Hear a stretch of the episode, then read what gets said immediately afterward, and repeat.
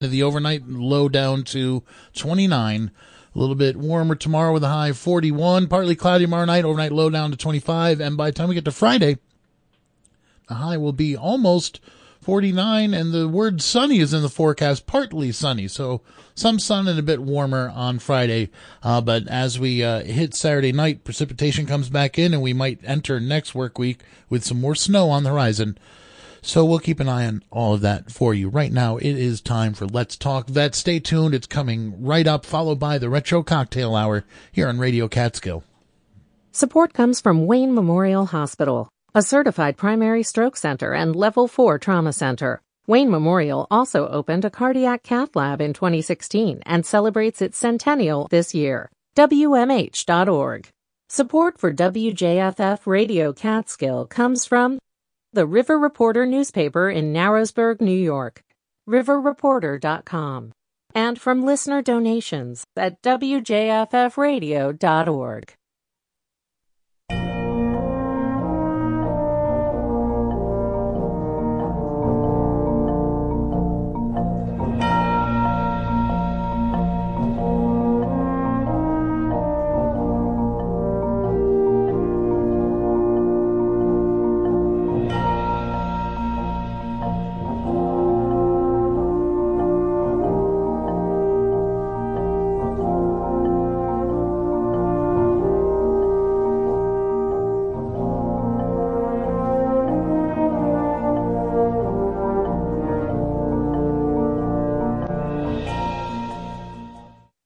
And good evening, boys and girls. Hope you have your secret decoder rings ready to gather around the radio because it's time for Let's Talk Vets. I'm your host, Staff Sergeant Doug Sandberg.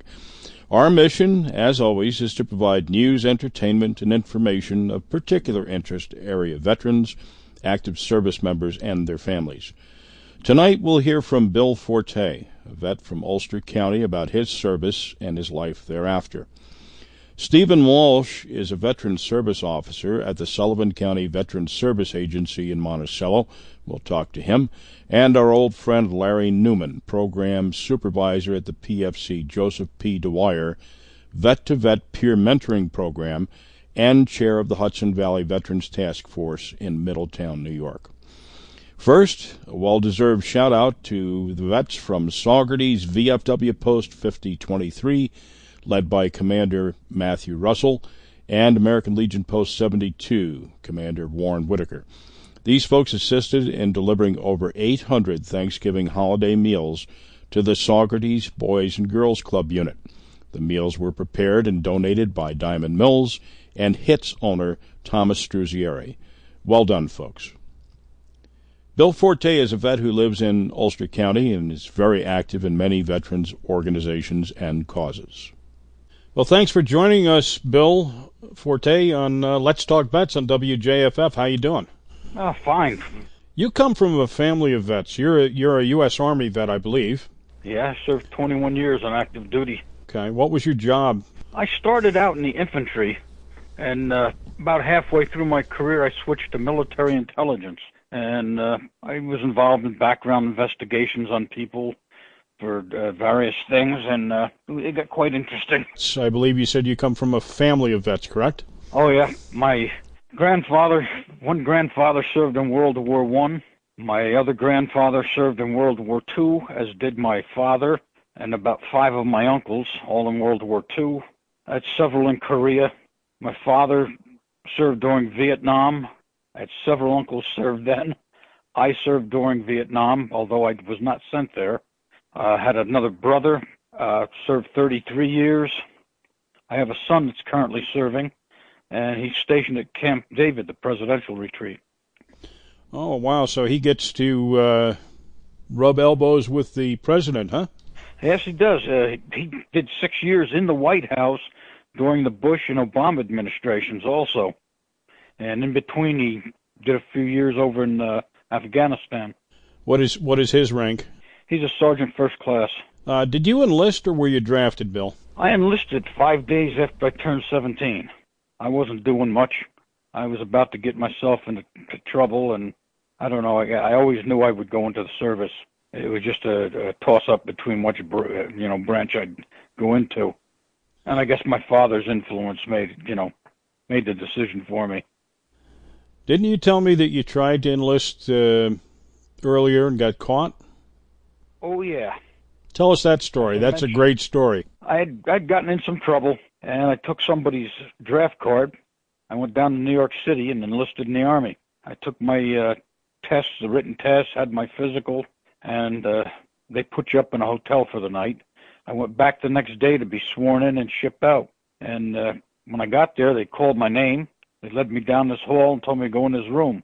When I got in there, there were two New York City policemen waiting for me.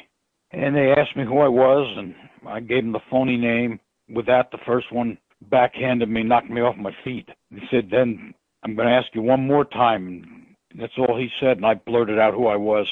I wasn't looking to get knocked around anymore.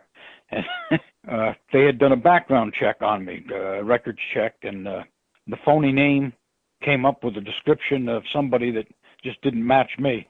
So, uh, long story short, they told me to get out of the, get out of New York City and head home. They told me to get my uh, let's see how I can put this get my candy blank blank up north where I belonged. I think we can. I saw, think we can fill that blank in. Yeah, they said if they ever saw my name on a blotter report down in New York City again, I would think they had just made love to me. oh my. So okay, so you enlisted. Uh, take us through your your journey in service to our country. Oh, I enlisted. Uh, I went for basic training down at Fort Dix, New Jersey. Uh, when I finished there, I went to Fort Jackson, South Carolina, for uh, training as an infantry mortarman. From Fort Jackson, uh, our whole company got a uh, got orders to go to Vietnam. The next day, I was called in a first sergeant's office and told I was deleted, that I would be going to Germany, and the reason was I was only 17. I suspected my father had made a call because uh, after we had heard we were all going, I had called home. I, I don't know. He, he denies it, but I don't know why I was singled out. I know at least one other guy in that company that was 17 and he wasn't deleted. So I got to the repla- 21st replacement depot in uh, Frankfurt, Germany. I was heading to the 1st Infantry Division and they were looking for people because Vietnam was going on, replacements were in short supply. I was sent to Heidelberg, Germany as an emergency action specialist. Probably one of the best moves I made infantry not being the nicest place to be in many instances. Uh, I worked in the headquarters for the United States Army Europe, and uh, while I was there, I was promoted a couple times. I made sergeant. When I left there, I had planned to get out of the army. I didn't.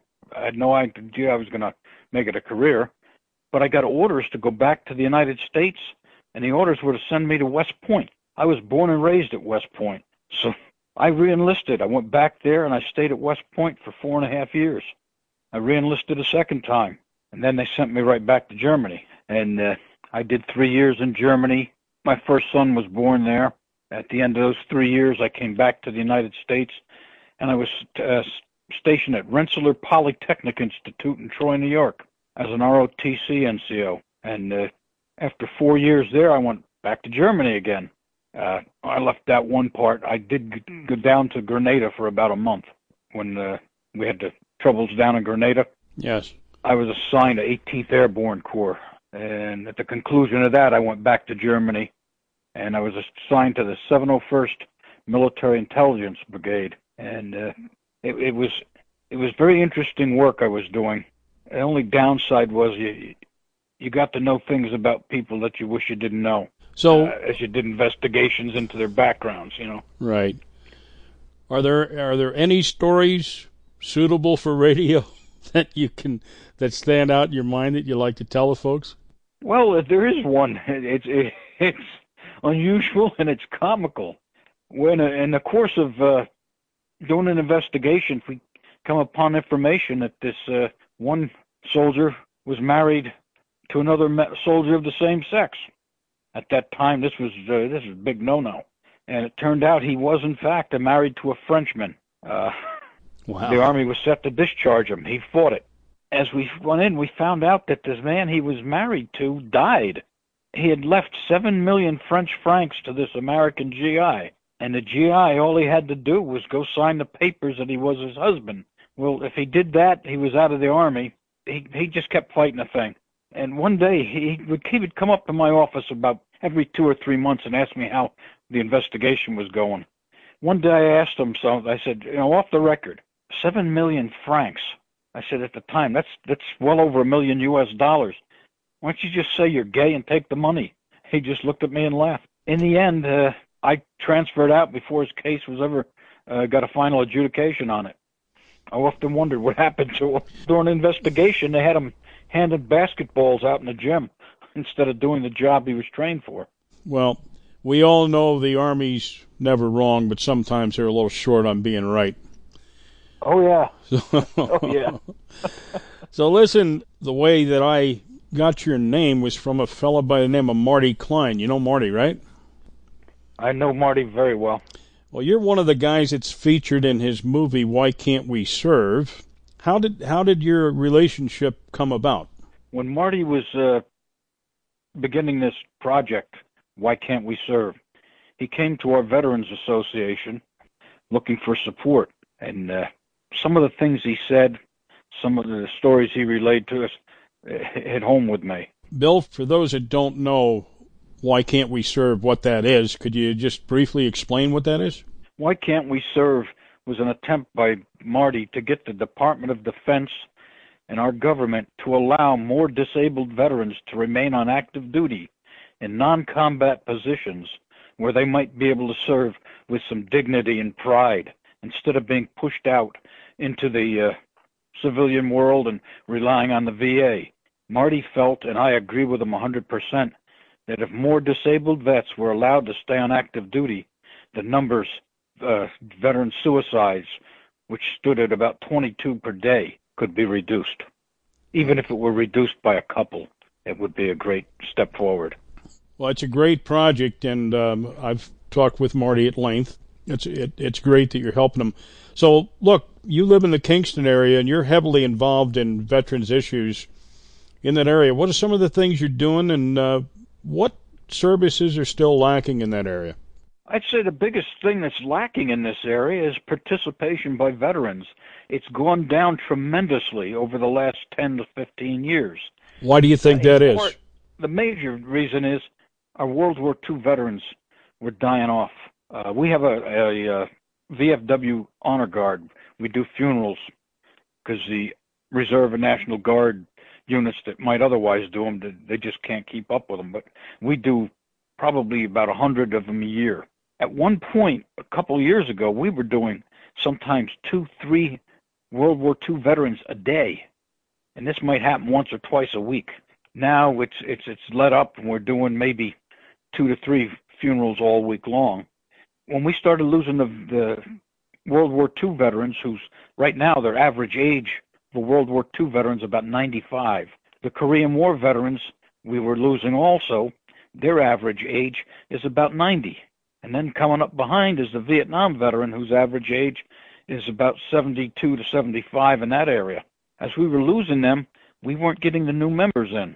A lot of guys don't understand these young guys that served during Desert Storm, that served in Afghanistan and Iraq, anywhere in the Middle East, they're very young. When they came back here, they had a lot of wild oats to sow. They had a job they needed to become secure in. They were trying to start families, begin their lives anew. And they just didn't have the discretionary time to put towards our groups. And uh, many of us, we never got involved until we were probably in our early 40s. I mean, there's exceptions where guys got in earlier, but by and large, that's about the age guys had the time to get involved. Uh, yeah. Our VFW went when I joined from over 1,500 members to just over 300 now. That's a big post, 1,500. Yeah. Wow. In the Kingston area, right after World War II, they began the Kingston Veterans Association. It had about eight organizations as members then. Some of them, uh, such as uh, World War II Navy veterans, they disbanded because uh, you know they died off. Uh, the Vietnam veterans, they died off. There's there's so few of them now that the the post we had just couldn't keep going. But we still have VFW, two American Legions, a Disabled American Veterans Post, a Naval Seabees, organization, the 156th Field Artillery Veterans Association, uh, and I'm sure I'm missing some, the Ulster Detachment of the Marine Corps League. All these organizations and their auxiliaries are members of the Kingston Veterans Association. And uh, we're able to pool all our resources and expertise and do things that each organization couldn't do on their own. We have a dinner coming up September 19th. Each year we pick one of our own as our Veteran of the Year. And we honor them with a testimonial dinner, and uh, they receive a check, plaque. You know, each organization gives something to recognize them. And these are veterans that are recognized not for their military service, but for what they've done since then. Their involvement in their community, in their church, with the youth groups, whatever that might be. That's what they're recognized for. Their support back to veterans and their families in the area. Uh, this year, to give a plug, the man we're recognizing is a Navy veteran, uh, Ken Friss uh, from Kingston. And uh, it's quite an honor. We've had, uh, let's see, he'll be the 24th recipient. a few years early on, they didn't have this. And uh, it, it's quite an honor other things that some of our groups have done. Our, our naval Seabees have done so much working with us. There was a, a, a woman who had two disabled children. They lived on a second floor. Each day they would she would have to carry them on her back one at a time down to the school bus. And then at the end of the day back upstairs. The local Kiwanis got together and bought her a handicap chairlift, yes, an elevator of sorts, the Seabees went to the house. They dug down, poured a concrete footing for it, and installed this on the house. One of the city's veterans monuments, the city's the the Seabees completely rebuilt it. There's a cemetery in the city, the, the Mount Zion Cemetery. These are all uh, Black Americans buried there. Probably half or better are veterans or the families of veterans. It's in a remote area on the edge of the city the Kingston Veterans Association, after many years of neglect, went in there and cleaned it up. And we go in each year and we cut the grass and we put our flags in there on the graves. Uh, the Seabees helped erect an entrance to it, stone uh, stone wall, and uh, there's a gate there now. The gate was there because people were going and dumping trash, refrigerators, tires, and all up there.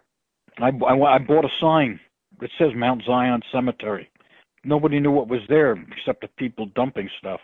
The Seabees have been uh, they had a veteran who was uh, diagnosed with Agent Orange, and he wasn't doing well at all. Uh, he was confined to a wheelchair. The Seabees went to his house, redid doorways, redid the house so that it was handicapped accessible for him. Uh, they replaced the, uh, a lot of the windows. The house was in bad shape because the, the poor guy he couldn't do any upkeep himself. And then they had a fundraiser to raise money to send his daughter to college. But this is the kind of things that the Seabees were doing. And similar things the VFW, the Legion, the Marines, the disabled vets are doing. Our disabled vets plan to give away about 200 turkeys this Thanksgiving. Veterans are special people. I mean, the the military, the folks that go in the military, and of course we don't have a draft now, so it's all volunteer, and it's just it's they're special people. You saw the movie that Marty made. Yes. In the movie, my brother is in it also. Yes. My brother served 33 years. He retired as a colonel, and my brother has PTSD bad. Uh, I worry about him. Yeah, well, I can understand why. That's I was diagnosed with it many years ago also. But people like Marty have helped me tremendously. And all that I do for veterans, I do as a form of therapy for myself. For what it's worth, I think you've helped Marty too. You don't know what Marty's done for me. Can't think that the things I go through are bad when I see what he's had to go through and what others have to go through. Right. There's there's always somebody worse off, I guess. So look, with everything that's going on in this country today, what would your message as a, a career Army man, veteran, proud member of the military, still very proud to be involved with veterans, what would your message today be to our country? Don't forget our history. Remember what we've fought for through the years. Don't destroy what we have. A lot of men and women have given their all, and a lot more have had their lives seriously cut short or they've had to live with terrible disabilities, some visible, some not so visible. Don't destroy all of this. Don't try to push upon the people something that a minority of you want. Read our history. Learn from it. I become very discouraged when I turn on TV. I can't even watch the news anymore. You and I me so both. disgusted. I get so disgusted. I do too. I, I see this stuff going on in, in cities in our country. I never thought I'd see sustained civil unrest that is just allowed to continue unabated. It, hurts me to watch it. I, I'm past getting mad. Yeah. It, it, I'm just so discouraged. Okay, Bill. Well, look, thank you for um, thanks for joining us. And every time I talk to a vet like yourself or any of them, I think it uh, maybe the people listening, some of the other vets listening, can gain something from it. Maybe use some of the information as some help, or say, "Gee, you know, I I had that problem too, so I'm not alone." You know, and that's part of what Marty's doing with that movie, and that's part of what happens when. Uh, vets communicate with each other, and that's what we're trying to do. We're trying to spread the good news through our, our little program on WJFF. Well, let me say to, to close here. I've seen and I've done some things I'm not particularly proud of. When I retired, I had lost two thirds of my stomach, gallbladder, spleen, bone out of my chest. But you know what? I still love my country and I'd serve it again. I just hope that those people in power today will not make it something that I've done in vain. Yeah, let's hope there's a country left to serve. Okay, Bill, you have a great afternoon and enjoy uh, the rest of your day. It's a beautiful early autumn, I think, almost. Yeah, low humidity. It's very nice out today. Yeah. Well, thanks for joining us, Bill. You are listening to Let's Talk Vets on Radio Catskill WJFF. I'm your host, Staff Sergeant Doug Sandberg. Thanks for joining us. Veteran service offices exist in every state and most counties in the U.S. They are literally a clearinghouse for a myriad of veterans issues. Stephen Walsh is one of the staff veteran service officers in Monticello, and as you'll hear, it's more than just his job. It is truly his mission to help vets cut through the red tape and obtain the benefits and services they have earned. Hi, Steve. Good morning, Doug. And you are a veteran service officer in that office, correct? Absolutely. Give us a quick summary of the services that you guys provide. Well, we're the first point of contact for veterans, their spouses, and children in the community, and we help connect veterans with benefits that they've earned throughout their service, and uh, we're able to provide information to help expedite that process. Uh, it's my understanding that each county in New York has a veteran service agency. Is that correct? Yes, uh, Congress of the United States has mandated that there is a service officer available to each county uh, in the United States. We are aware that there are some service officers that may cover two to three small counties at one time. But yes, there is always a service officer available. So, in the Veteran Service Office, I mean, you gave us a broad brush, but what are kind of run down the basic services that you guys provide? Number one point that we address on a daily basis would be service connected disability, where a veteran may have been injured during their active duty, uh, you know, a normal injury or illness uh, that has stayed with the veteran throughout their life. They can claim service connected disability for issues uh, that were derived of their active duty service. Another popular topic that we address on a daily basis is medical insurance through the VA, and we also help veterans find transportation to and from those medical appointments. And how has the uh, COVID 19 pandemic affected your mission? Well, our, our workload has actually increased because we found that a lot of our local veterans are have more time on their hands uh, than they're uh, used to having. So we've made contact with many people who have never come in the office. The other way it's affecting us is that uh, we're we're seeing veterans by appointment only at this point. We're not able to go out into uh, crowded areas at this point, obviously due to safety. A lot of our meetings um, and schedule briefings have been moved to online and Zoom. So, with the holiday season upon us, uh, what, in your opinion, is the most urgent problem facing veterans in your coverage area? Uh, we see a lot of veterans and families in need of emergency meals and food. Some of the problems that are cropping up due to the pandemic are financial issues where veterans need help with some of their utility bills. And this is this is ongoing throughout the year, but the outbreak of COVID-19 has magnified the problem. I know that a lot of veterans are not interested in help. And how do you try to contact those who you know need help but are reluctant to ask? Somebody may call with a referral or say, I, I, I know this guy, he's a veteran, and, and I think he's got some problems. He's down on Main Street. The number one thing that I could say about a veteran or family member that may be hesitant to reach out to this office for help is don't. Many people feel that if they ask for help, they're taking something away from other veterans that may have a more severe need. There's nothing further from the truth than that statement. The more veterans that call when they're in need of help, the better it is for the veterans who are worse off than them because that's how Congress allots money to the veterans population by need.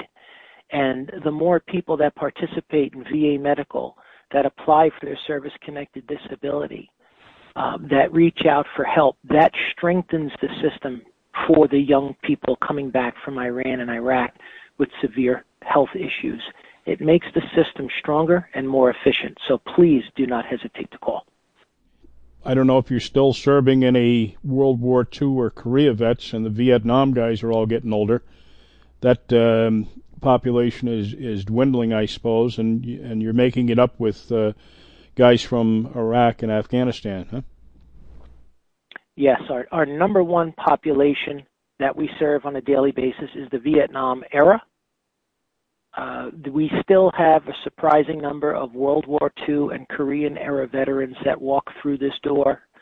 Um, they're wonderful, they're a national treasure, and we learn much from them. The younger veterans from the Persian Gulf era, I would consider as the most hesitant to ask for help, and that is the smallest veterans population that we are serving currently. Okay, there's a lot of agencies providing services to vets and others. And do you guys meet with these agencies? Are there referrals? And once you refer a vet to another agency for something that's perhaps beyond your scope or they have a better access to a service that that vet needs, how do you how do you follow up, Steve? Well, we network with multiple agencies on a daily basis, and you know we are allowed to not only contact the veteran personally to verify that the services were rendered or to just see if they need any additional help. Um, but if we hold a power of attorney uh, for that ver- veteran's needs, it gives us the right to communicate uh, with the other entities that may be involved in acquiring services for the veteran. So we always do a follow up and a wellness check, and we, we write out a report to see how effective uh, these other agencies can be. Um, we are currently uh, under the Division of Services now with the county, and we have other offices that we've opened up lines of communication with in an effort to streamline the services offered to veterans in Sullivan County. It's working very well become very effective. You guys are also active in the Sullivan County Veteran Service Coalition, huh? Yes, absolutely. Um, we are all members of the Veterans Coalition, and we support uh, the causes and uh, facilitate and expedite the help that the Veterans Coalition can give and has given thousands of veterans in, in our local community over the past few decades. Are you guys meeting in person or on uh, Zoom? Uh, this month, uh, as the commander of, of AMVETS Post 50, we've postponed the meetings and changed to all online to avoid con- personal contact uh, with the increasing numbers of the pandemic. Most of the large veterans organizations, such as American Legion, VFW, once again, AMVETS and the coalition have moved to online platforms to reinforce safety. Steve, you're an Air Force veteran, correct? Yes. Give us a give us a summary of your service. I know you mentioned to me a couple of things that are quite unusual with your service, and you're quite proud of them, and and I think uh, some of the folks will appreciate that as will I. Well, I was a proud member of the 50th Tactical Fighter Wing and the 10th Tactical Fighter Squadron at Hahn Air, Air Force Base in Germany. It, it was a, uh, a frontline fighter base poised on the Fulda Gap during the height of the Cold War. It was a nuclear capable fighter wing with a very, very intense and important mission.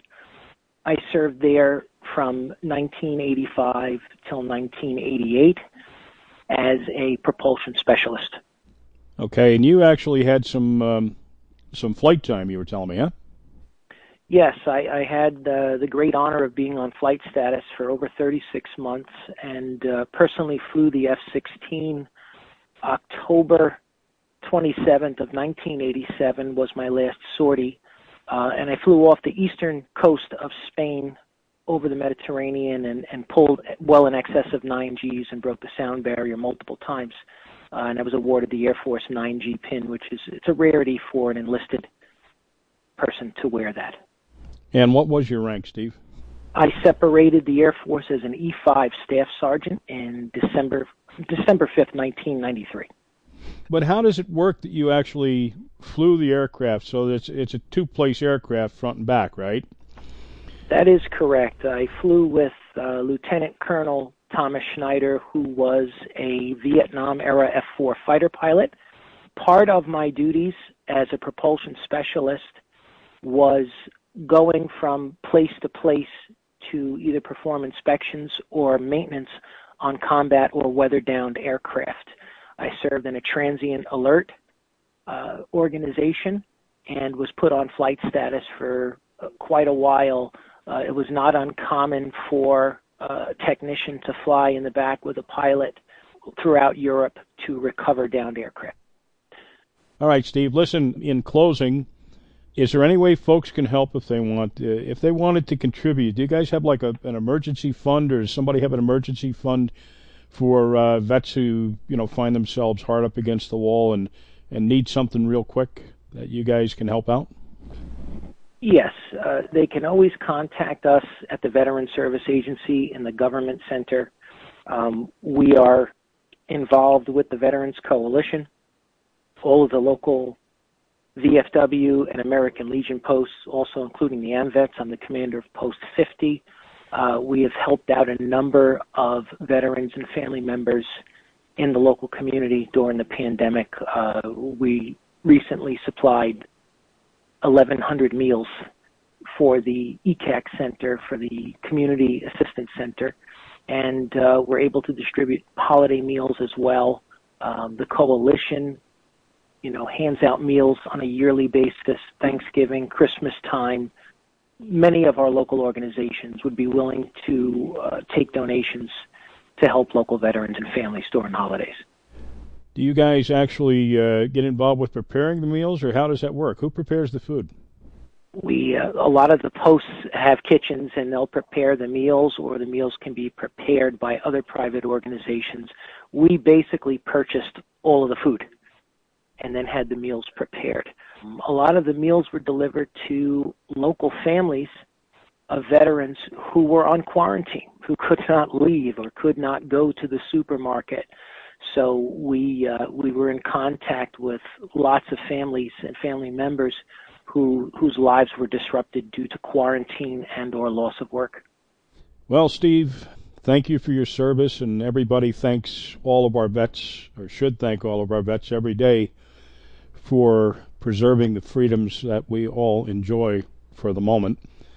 In closing, I'd like to have you run down the contact information, website, Facebook, is the best way is to contact us right in the Veteran Service Agency at, at in the Government Center 794-3000. Um, my direct line is 807-0235 and uh, they can address any questions Monday through Friday 9 to 5 we're here full time. Where can they find you on the web? amvets.org, AmericanLegion.org, and um, they can go to the county website to catch up on current events and other contact information. Okay, Staff Sergeant Steve Walsh, thank you for your service and thank you for your time. And um, it's been very informative, and I hope you have a great holiday. Thank you, Doug. You as well. Okay. Larry Newman wears many hats. He is well known as program supervisor at the Joseph P. Dwyer Vet to Vet Peer Mentoring Program for Orange County, and he's also the chairman of the Hudson Valley Veterans Task Force. And we'd like to welcome Larry Newman, who's director of the Joseph P. Dwyer Vet to Vet organization in Middletown. Welcome, Larry. Hi, Doug. How you doing? Any better, I couldn't stand it. I like I like to hear that. All right, so we've talked before, but for those who are not familiar, could you just run down what exactly is the Joseph P. Dwyer Vet to Vet organization? Yeah, absolutely. We are a peer mentoring uh, and uh, uh, partnering uh, organization. We are veterans ourselves. We work with veterans in the community uh, who are having difficulties, and because we have a shared uh, life experience, we're able to get in sync with them right away and understand where they're coming from because we've we've been there. How many of these vet to vet organizations are there located throughout the United States or just New York? Well, we are we're a New York State program, and we were supposed to be a pilot program for a national uh, program that uh, never actually got off the ground. And what's interesting is uh, we're currently at 25 counties in New York State out of the 62 counties in existence. Uh, the most recent that were added at this last funding cycle were Sullivan County and Ulster County, and uh, they're working on getting their programs up and running currently. So, if I'm not in one of the counties that has one of these organizations' offices, can I go to another county?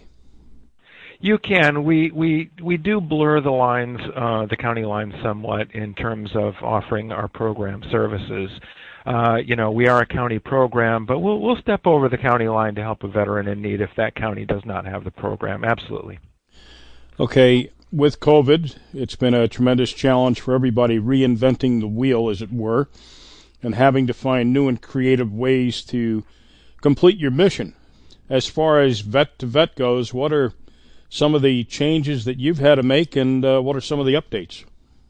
Well, that's uh, you know that's a really good question, Doug, because so many of the services that we offer are in person and face to face. Now, uh, one of the main problems that we encounter is veterans who don't have transportation. So, you know, we've always been a, a transportation provider when necessary uh, to get veterans to doctor's appointments at uh, the VA healthcare facilities or the vet center, or if they have to go to the grocery store, the drugstore, or banking, or laundry, whatever the case is, if they're in need, you know, uh, we're there to help them. Now, how has that changed? Well, obviously we have protocol to follow now, and everybody's got to wear personal protective equipment. And uh, you know, so uh, if we are providing a, a transport these days, uh, we're going to be wearing our masks and we're going to make sure that the person with us is wearing their mask. And when we get uh, done with that transportation service, we have to wipe down any touch surfaces within the vehicle and outside the vehicle to make sure that it's sanitized and, and that everybody is, is safe. We maintain social distancing as, as good as possible. Of course, in a vehicle, that's very, very difficult, but, you know, we do the best we can and uh, so far so good. Uh, we haven't gotten sick and nobody's gotten infected, nor have we infected anybody else. So uh, that's that's working out as as best it can. But in terms of all the different uh, you know program services we offer, in terms of our our veteran meetings and and one-on-one meetings and and uh, writing workshops and music workshops and all those different things that, that we offer, uh, we've had to move those to online. Of course, we're all doing Zoom now. Have you been to a Zoom meeting lately, Doug? I'm sure you have. Yeah, Veterans Task Force meeting. Absolutely. There's a perfect example right there. So a lot of those have have moved online. As a matter of fact, just this morning I was in an online uh, uh, qigong class. Uh, it was an introductory class, and uh, I got to tell you, uh, you know, there's there's no loss in terms of the benefit of attending online. I was able to attend it uh, in my office and and go through all the exercises. It was it really works out well. So I think there's been a big paradigm shift in the way we deliver services, but it hasn't come at a cost of the quality of those services. So I'm happy to say that. So, along with being creative to accomplish your mission, I think uh, everybody has had to be a little creative in the way they perceive it, not being able to be face to face anymore and and pick up on the benefits of body language. It's true that. Yeah, I mean there are, some drawbacks. One of the main things that we encounter is veterans who uh, aren't familiar with the technology, don't even know how to get online or or to be able to get to a meeting. But we've had some great strides and successes. I mean, we've been doing this for so many months now that eventually even those veterans who at first were very apprehensive about doing something like that and learning something new, they're on board with us now. So we've provided that instruction for them and gotten them connected. So uh, they're enjoying, again, the benefits of the program offerings that we have. Well, one of the great uh, things available to veterans and to others kind of ties us all together is the Hudson Valley Veterans Task Force. When we first met a number of months ago, I guess, I don't know if it's been a year, and we did an initial interview, and you told me about the Veterans Task Force and how it came to be. So, you know, this is going back six years ago when this program was first uh, brought to Orange County. And uh, we're a boots on the ground organization. We're out there meeting veterans where they are. Uh, that can come in terms of where they are physically, and we do encounter homeless veterans, jobless veterans, all all different walks of life, and where they are mentally as well. They can be destitute, they can be suicidal, they can or they could be on top of the world and have something to to offer uh, other veterans. And when we're working with these veterans, we came to the quick realization we didn't have all the resources at hand to address all of their needs, and we needed other people at the table with us to help us work those individual cases. So it started out with a very small group. It was myself, it was a member of the Veteran Service Agency of Orange County, there was a member of the VA healthcare system, and a member of WestCOP. And we would meet once a month. Uh, it was over at the IHOP on, on Dolson Avenue, and sit down and let's review the open homeless veteran cases that we have because those are the most acute and the ones that need the most attention. And we would run through the, the list of homeless known homeless veterans and we would say, okay, where's this individual at? What do they need? What can you provide them? And we would do a warm handoff from one agency to the other right there at the table to ensure that that veteran's needs were being met. And then when we meet again, where were, where are you with him now? Are you done with that service? Do you need to provide another service to that veteran? Homelessness is never a veteran's only problem. There's always contributing factors to that homelessness. It could be lack of employment. It could be a substance uh, abuse issue. It could be a medical issue. There are an endless supply of, of reasons why that veteran is, is homeless. And as you are addressing these cases, you find that you need more and more people at the table with you to address their needs. And so here we are six years later, and I'm very happy to report we were originally the Orange County Veteran Task Force. We had to change our name because we now serve more counties than, than just one. We changed our name to the Hudson Valley Veteran Task Force. We are currently over 360 members, uh, representing over 100 veteran service providers, across seven counties. And uh, so, you know, we're, we're, we've got all the bases pretty well covered by now. We've brought equine therapy programs to the table, and hospice, and food pantries, and uh, you name it. Uh, you know, so now we still meet monthly. Of course, currently we meet over Zoom, as many people as, as can make it, uh, we, and we still review those uh, open cases of homeless veterans and do those warm handoffs, but it's become more, so much more than that because now all these agencies are aware of each other.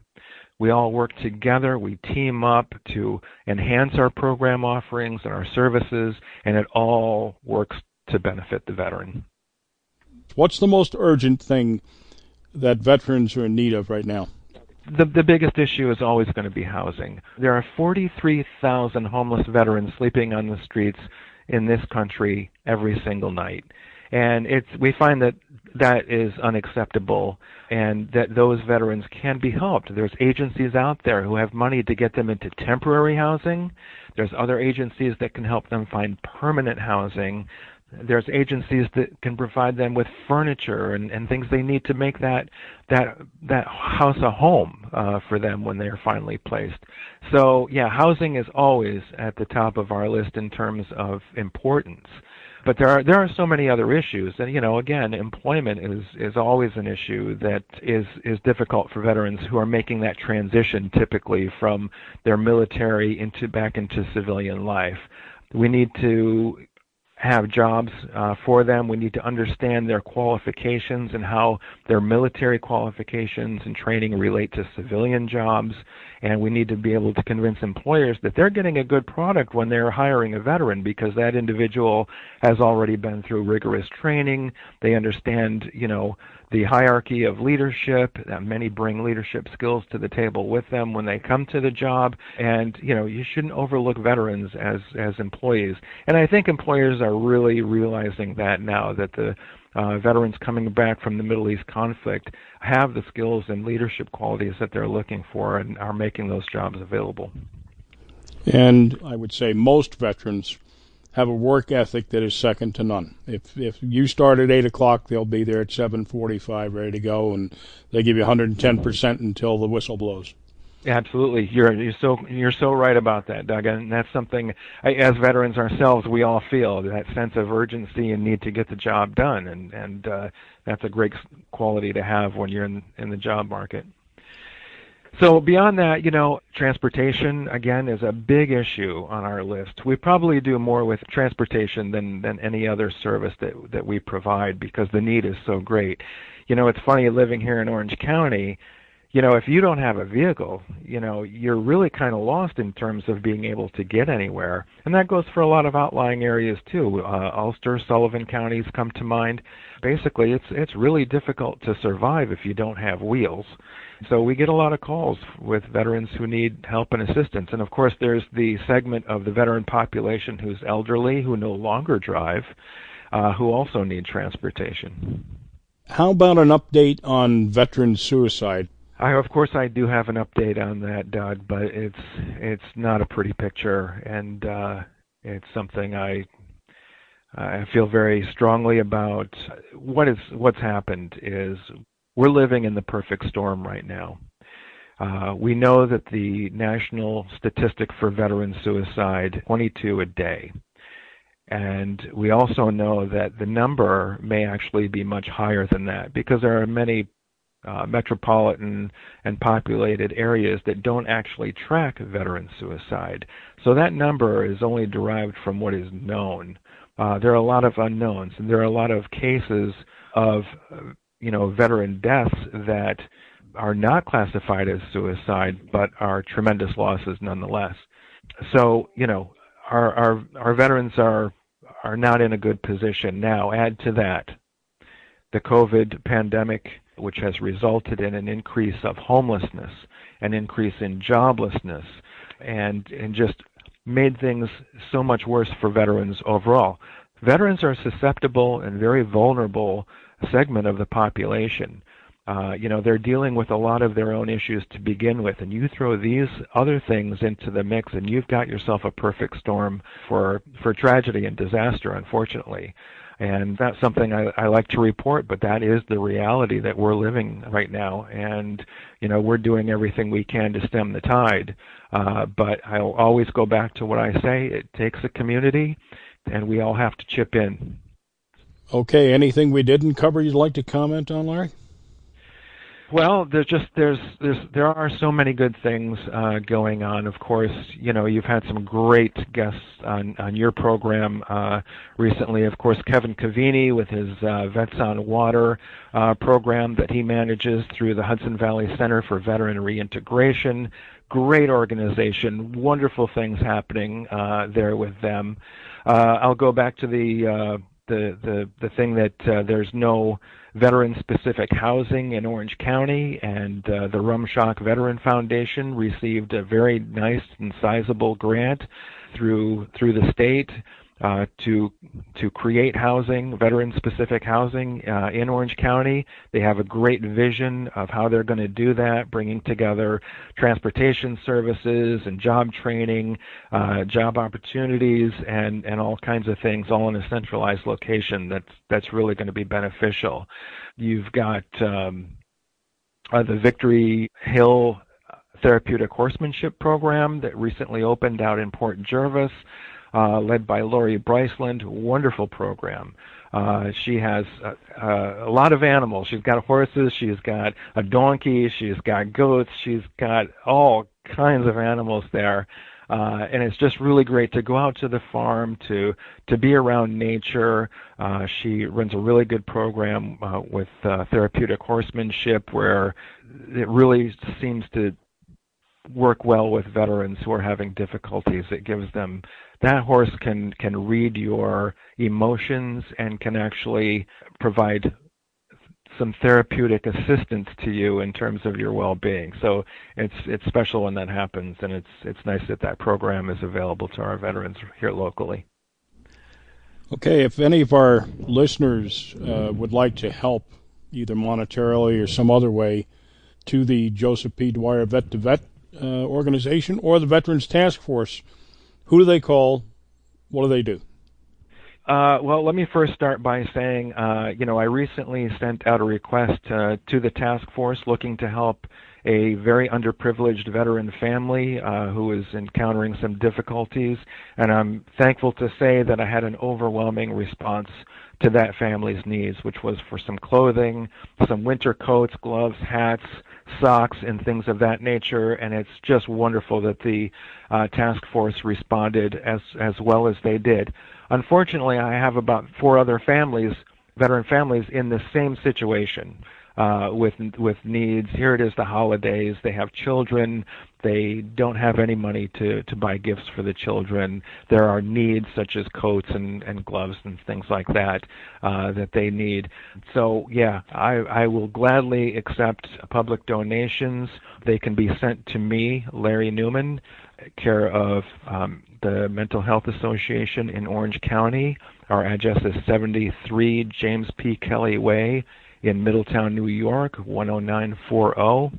Uh, you can also call me and we can make arrangements for any donations, and that number would be 845 342 2400, extension 1237.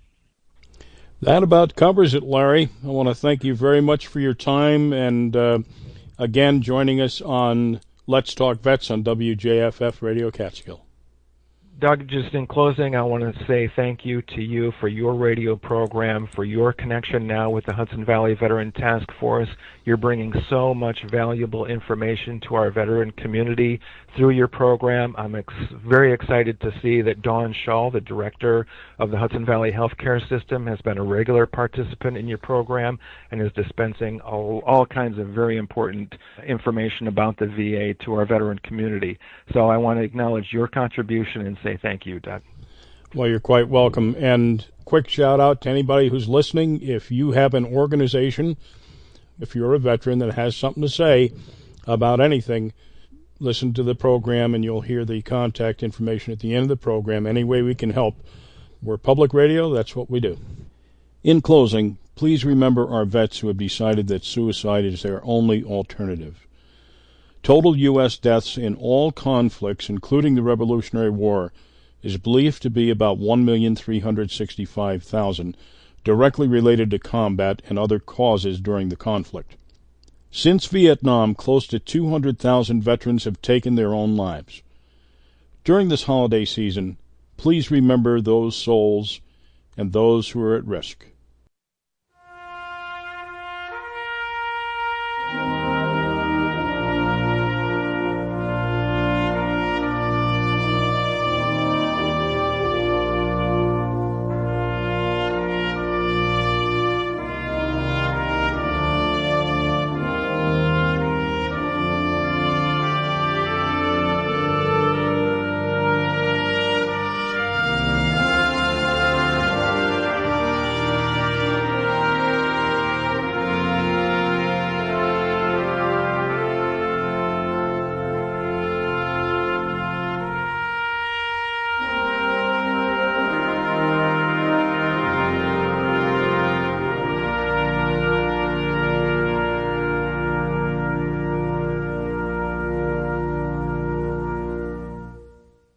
We wish to acknowledge the following people that have made this show possible Bill Forte, Steve Walsh, and Larry Newman.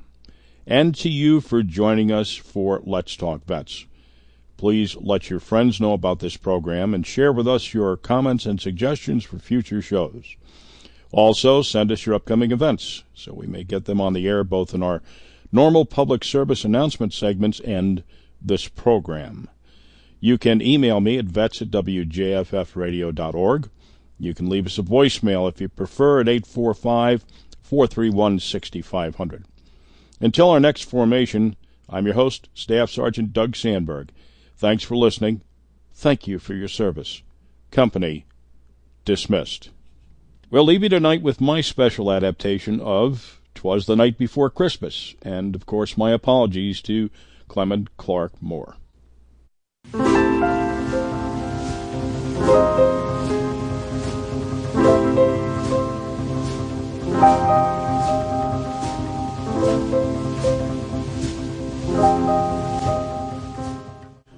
'Twas the night before Christmas, it was all very still, not a creature was stirring in old Jeffersonville.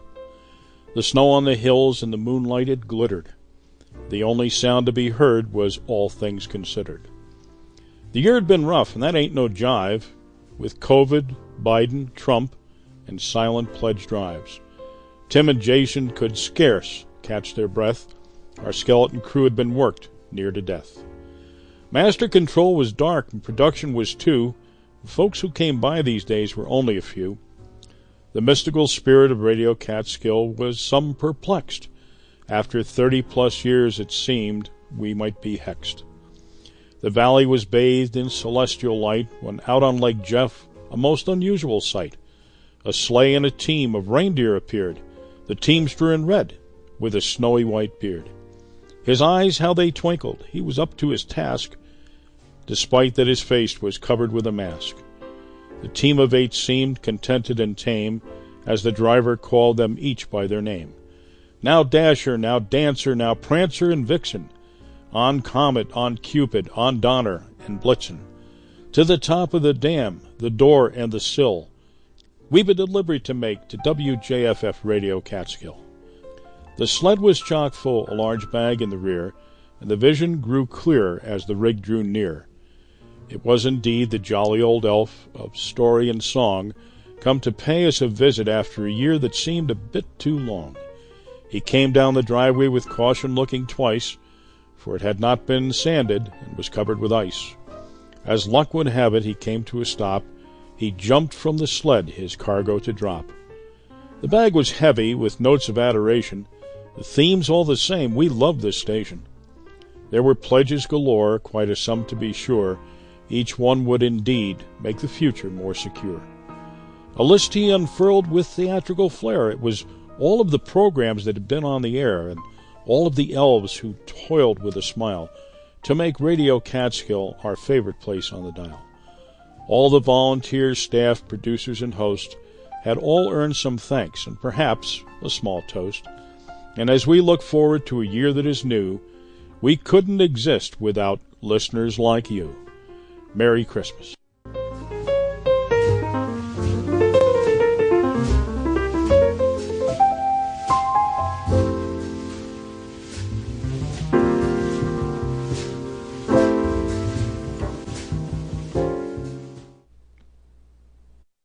I'm Andy Mushin, host of Sounds Jewish, the weekly show that puts the Jew in jukebox. Jewish tradition and historians dispute some of the details of the Hanukkah story, but we all can agree that the Hasmoneans, led by Judah Maccabee, won a war, rededicated the Jewish temple, and launched a popular holiday. Tune into the next Sounds Jewish for Hanukkah tunes from around the world.